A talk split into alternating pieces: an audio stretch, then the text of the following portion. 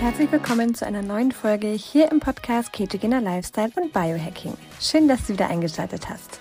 Heute erfährst du alles zum Thema, warum du nicht abnimmst, in Klammern schlimmer als Zucker und Kohlenhydrate. Denkst du auch, einzig und allein Zucker und die bösen Kohlenhydrate sind schuld daran, dass du nicht abnimmst? Doch was wäre, wenn dir Fluchhaus heute sagt, dass das nicht der Grund ist und dass es noch andere, viel entscheidendere Faktoren gibt? Welche das sind, erfährst du heute.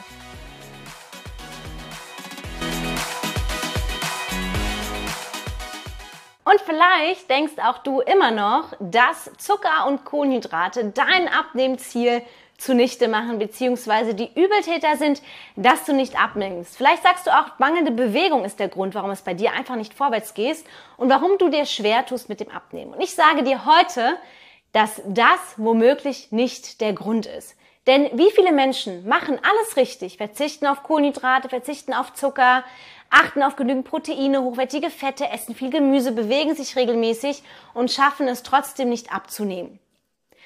Da fragt man sich doch, ist Zucker und Kohlenhydrate tatsächlich der einzige Grund, warum es nicht klappt mit dem Abnehmen? Es gibt tatsächlich einen Übeltäter, der es in sich hat und der dir alle Abnehmziele zunichte machen kann, wenn du das nicht in den Griff bekommst. Das ist auch aktuell der größte Hebel, den ich in der Arbeit mit meinen Kunden auch sehe.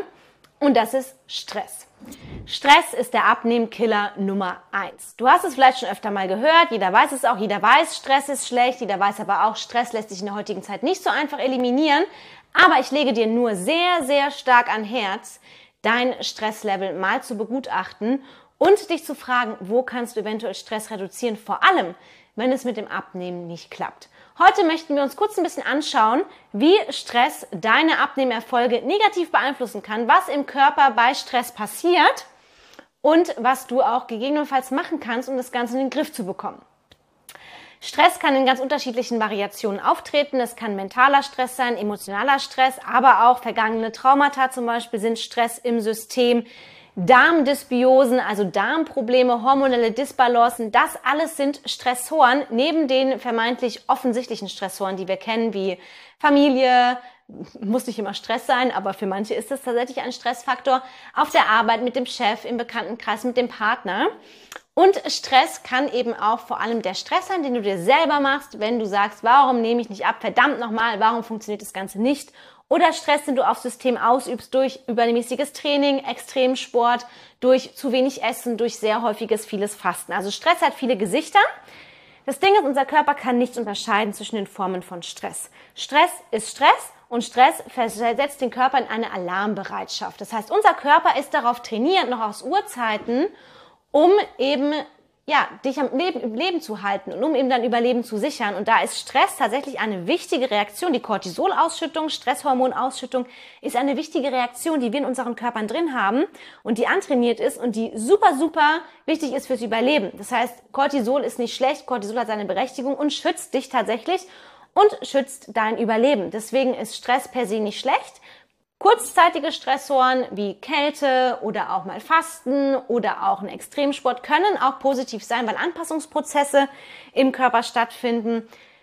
Das Problem ist der chronische Stress. Und keiner, der nicht in irgendeiner Form einen chronischen Stressor in seinem System hat und was genau das mit deiner Abnahme zu tun hat und warum das vielleicht sogar auch dazu führen kann, dass du Gewicht zunimmst, vor allem auch im Bauchbereich, also auch Bauchfett, das erkläre ich dir jetzt eben mal ganz kurz.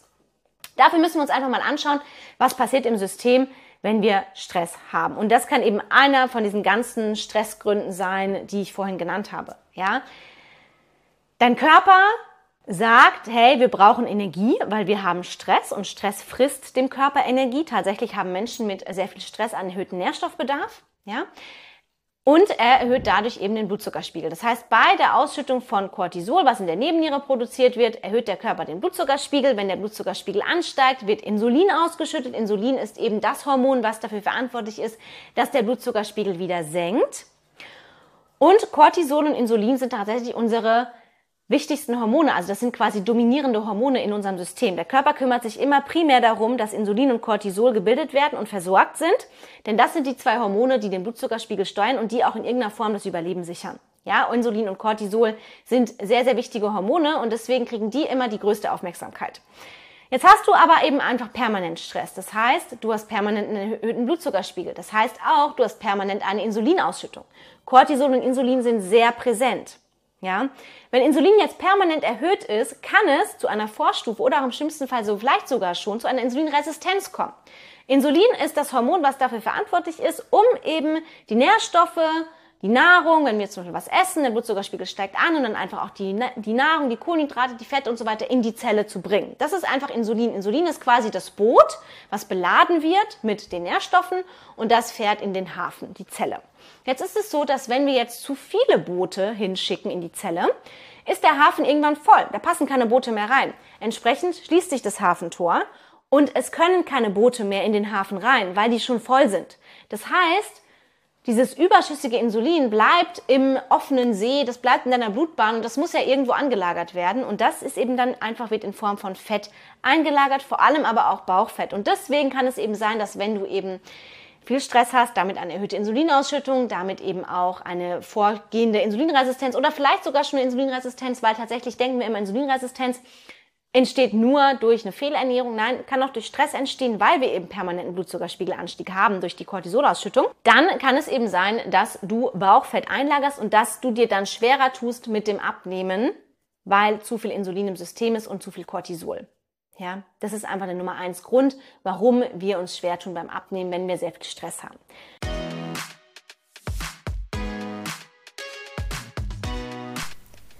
Du hast Lust bekommen auf die ketogene Ernährung? Wir haben für deinen Keto-Start eine kostenlose 7-Tages-Challenge erstellt. Alles, was du brauchst für deinen Keto-Start, sowie zu Beginn eine Einkaufsliste und Rezepte für jeden Tag zum Kochen. Außerdem bekommst du Zugang zu einer Community, die sich schon länger Keto ernährt oder wie du möglicherweise gerade beginnt. In der 7-Tages Hack Your Life Keto Challenge sind auch die beiden Coaches Florence und Andreas und du kannst deine Fragen jederzeit stellen. Den Link findest du in den Podcast Show Notes.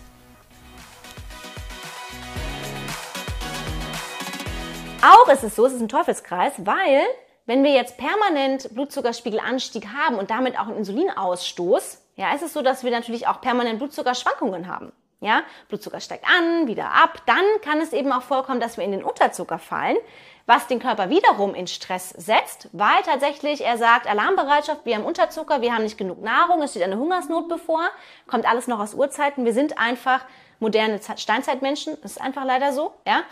Was heißt leider? Eigentlich ist es super, weil unsere Körper sind wahnsinnige Wunderwerke.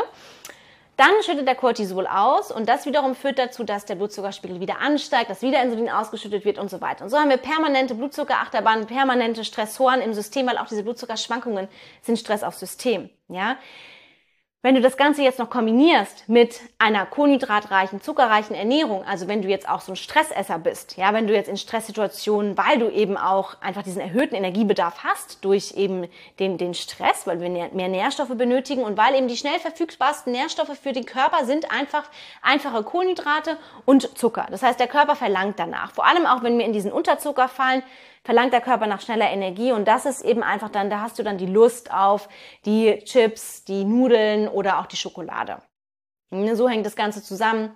Dann triggerst du natürlich noch mal mehr diese Stresssituation im, mit den permanenten Blutzuckerschwankungen, mit dem regelmäßigen Unterzucker und so weiter. Was macht Stress jetzt noch, beziehungsweise wenn Cortisol und Insulin permanent erhöht sind? Ich habe es vorhin schon angesprochen, Cortisol und Insulin sind die zwei Haupthormone, ja, die bekommen immer die ganzen Nährstoffe, um gebildet zu werden, weil die unser Überleben sichern, weil die super, super wichtig sind.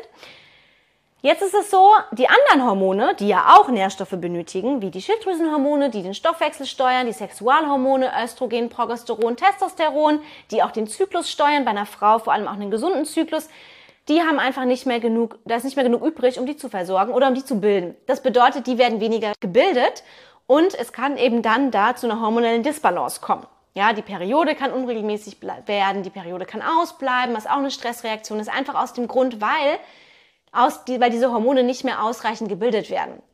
Progesteron und Cortisol haben den gleichen Ursprung als gleich Ursprungshormon, als Mutter quasi.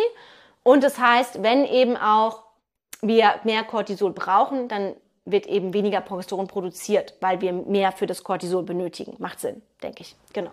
Und das ist eben dann auch der Grund, warum es dann zu hormonellen Disbalancen kommen kann, einen Progesteronmangel oder auch eine Östrogendominanz. Und diese hormonellen Disbalancen und auch eine Schilddrüsenunterfunktion, ein verlangsamter Stoffwechsel, das sind alles dann Dinge, die dafür sorgen, dass du eben eine hormonelle Disbalance bekommst und dann dir noch schwerer tust mit dem Abnehmen.